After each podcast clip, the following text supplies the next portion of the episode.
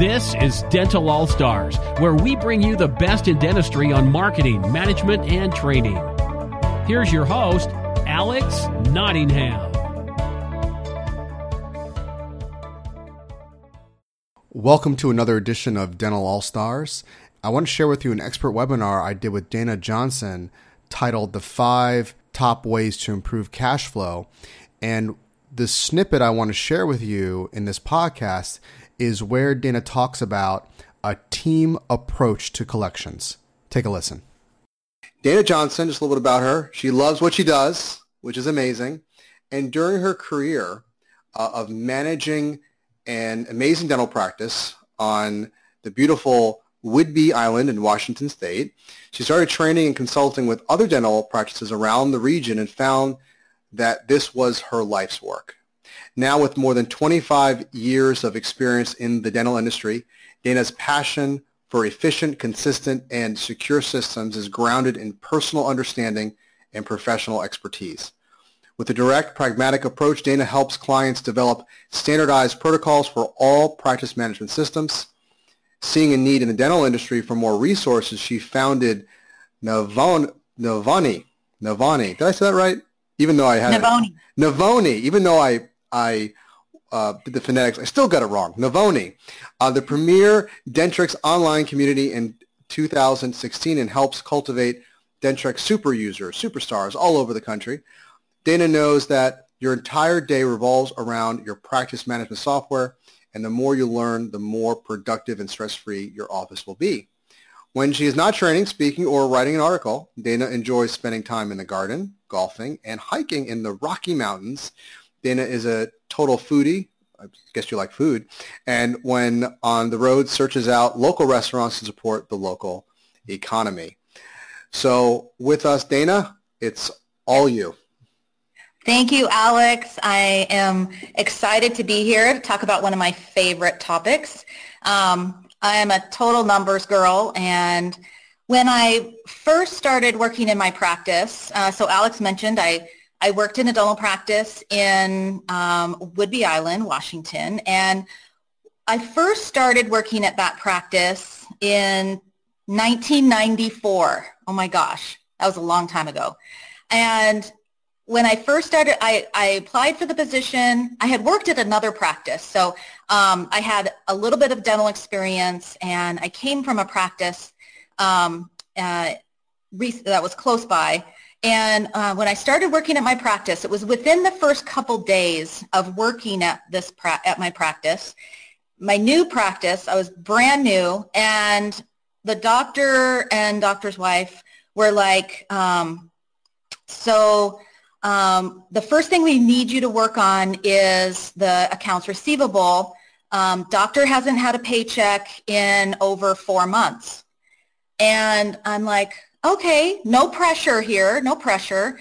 Um, you know, I got to work on the accounts receivable. And, um, you know, I, when I sat down at my desk, I started going through, you know, the, the old team members' paperwork and I found piles of claims that hadn't been sent out. There was probably $30,000 worth of claims that hadn't been sent out. And, um, you know, it was, there was a lot of work to do.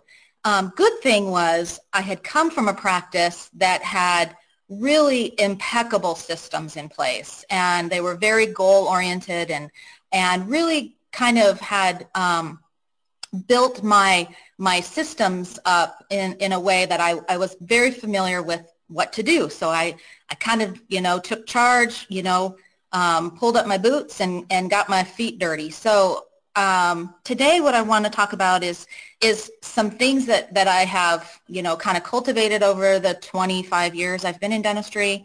Um, I've been a software trainer for 12 years. So a lot of what I am going to talk about today is just come from being in offices. Um, you know, I work with hundreds of offices every year and I just, I learn from you and I learn your systems and I, I see what you do and, and what's good and what's not good and, and find ways to um, troubleshoot things that, that come up in practices. So everything I, I teach is um, comes from offices I work with. So, so let's get started with these top five tips. Um, so I'm going to tell you what we're going to talk about today. We're going to talk about training patient behavior, collecting on the day of service. We want to involve your entire team, uh, sending billing statements out more often, and a consistent AR management system. And so we're going to talk about all five of these things in much more detail. So first, let's talk about training patient behavior. So that all starts with the first phone call. And when patients call us for the first time, we are training their behavior. How should they treat our practice? And how we treat them and how we talk to them makes a huge difference in how they will react to our policies, our our protocols, all those kinds of things.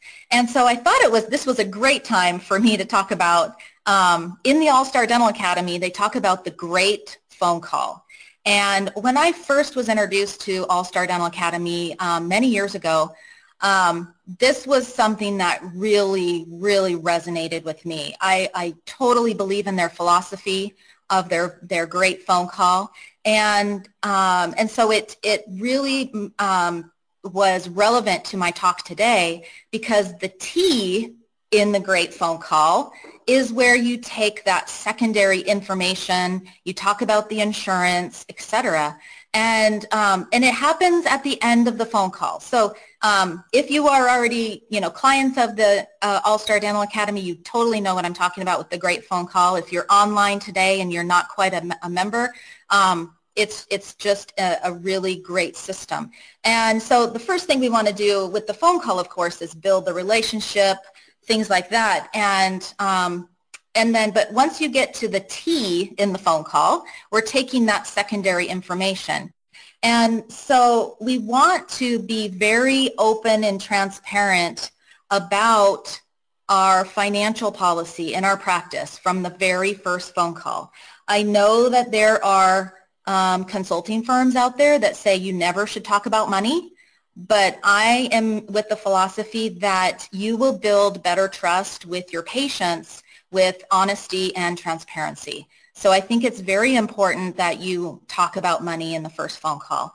And um, it's not that you, you know, need to collect a credit card or anything at the first phone call, but um, you want to ask some questions. You want to ask, um, you know, do you have any dental benefits that may be assisting you with your dental care? I love that question. Do you have any dental benefits that will be assisting you with your dental care.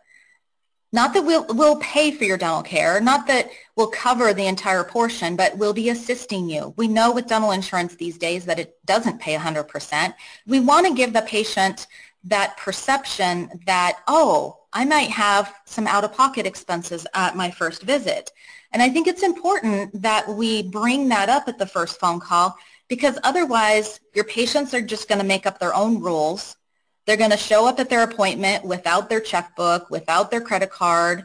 Um, and so I think it's really important that it's that you talk about what the patient's expectations should be when they visit your office. When they're a patient of your office, I think it's important that they know what to expect from you. And, um, and so I think that uh, the great phone call is just a really great place to start. And I just, I think that's just amazing that all Star Dental Academy had that, that, that uh, procedure in place. So the next item is then that kind of segues us into, we've already talked about money with our patients on the first phone call. Uh, we've set the expectations, you've set the stage, now you've got to follow through. So when the patient comes in for treatment or comes in for their first visit, they may have some out-of-pocket expenses.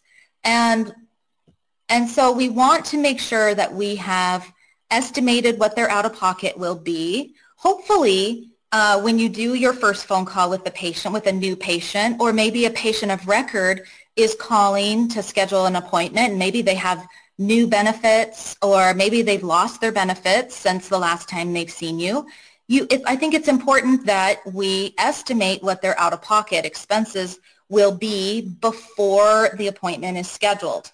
Uh, I remember when I was in my practice, and um, my team will laugh at me because um, my rule was they never get on the schedule without a financial arrangement. And um, I was not lenient about that at all. And uh, because I wasn't lenient about that, I mean, our over-the-counter day of service collections ran about 65%. And um, so we didn't have a huge accounts receivable because we collected on the day of service it's, it's extremely important that we do not um, take on the accountability of our patients' insurance, but we do assist them in finding out the benefits of what's going to be possibly covered, what the estimate is going to be. And so if you can at that first phone call, get their insurance benefits, find out who the guarantor is.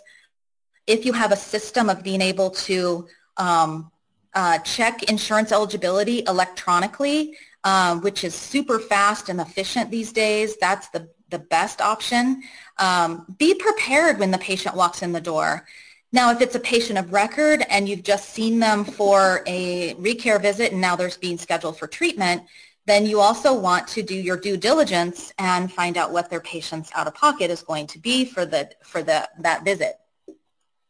And then I'm not against payment agreements if they fit within your financial policy. So what I don't want to see is I don't want to see those payment agreements being stored in your financial coordinator's brain, um, and that's the only place that they're stored.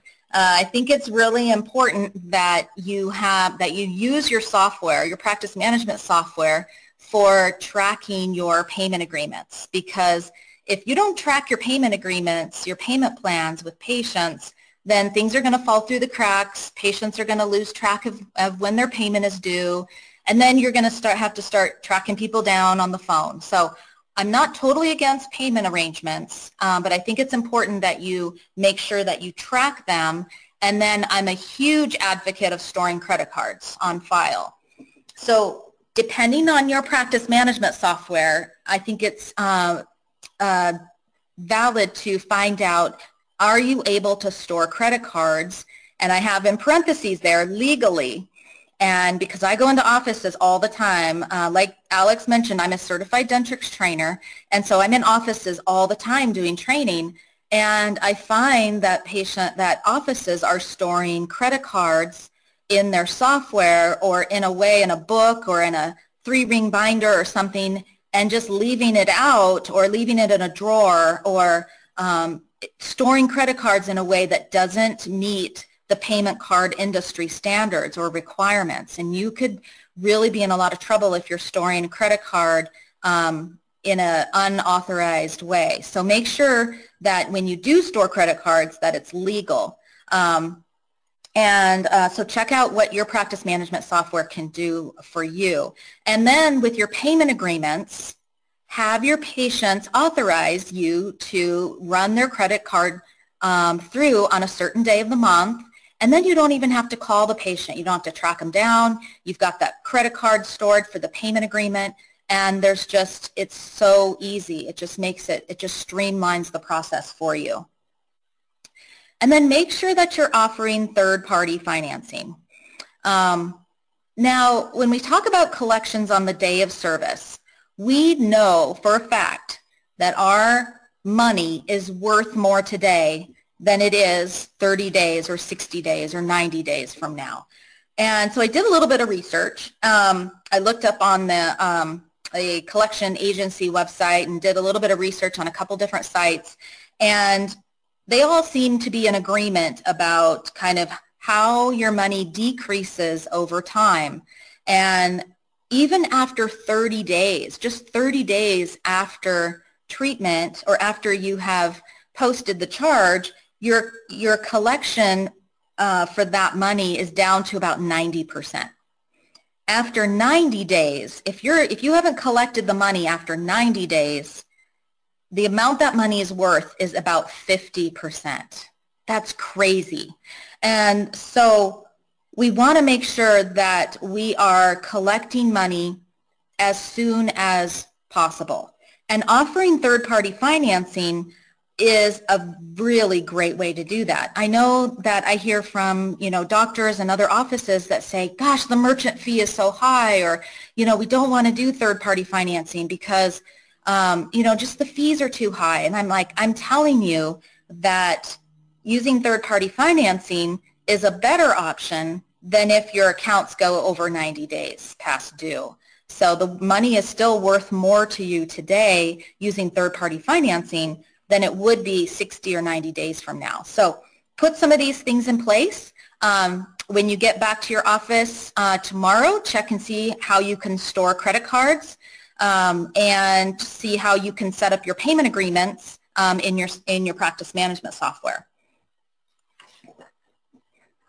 Because when you store things in your practice management software, then you are able to inform your entire team about what is the financial arrangement for this patient or for this treatment.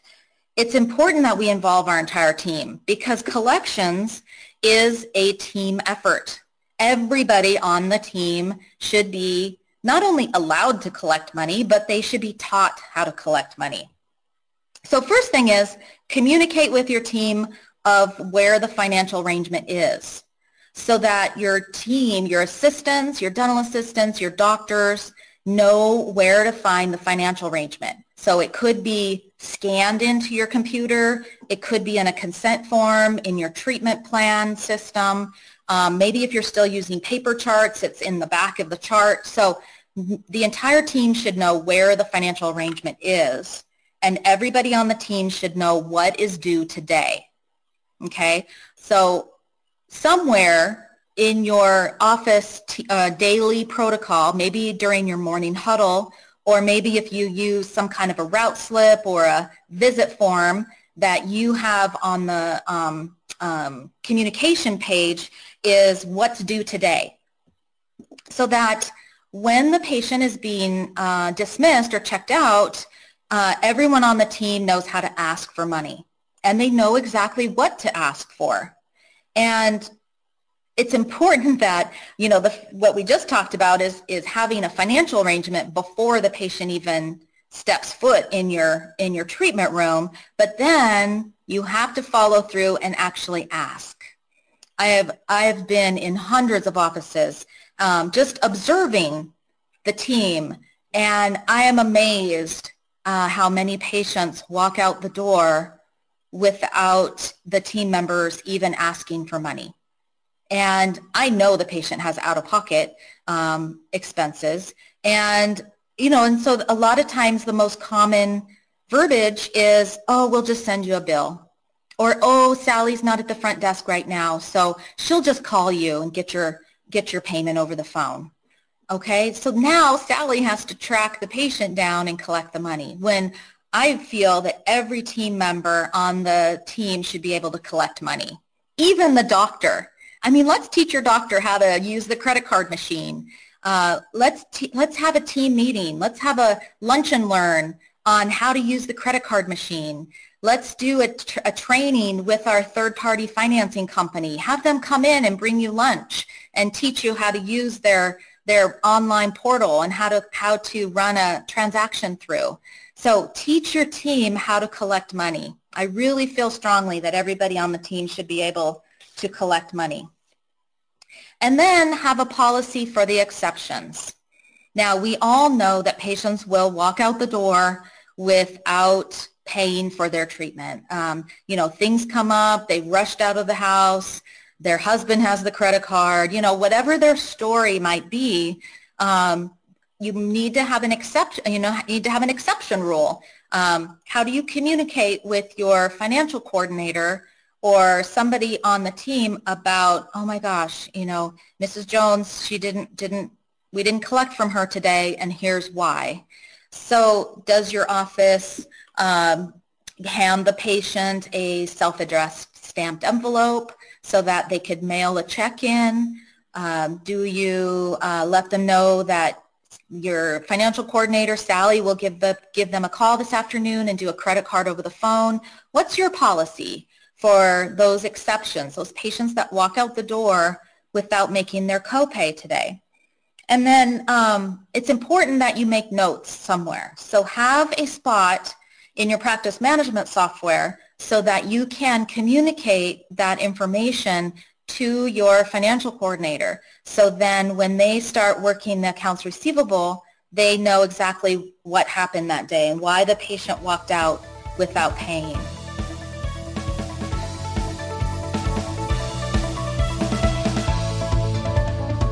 We hope you enjoyed this episode of Dental All Stars. Visit us online at allstardentalacademy.com.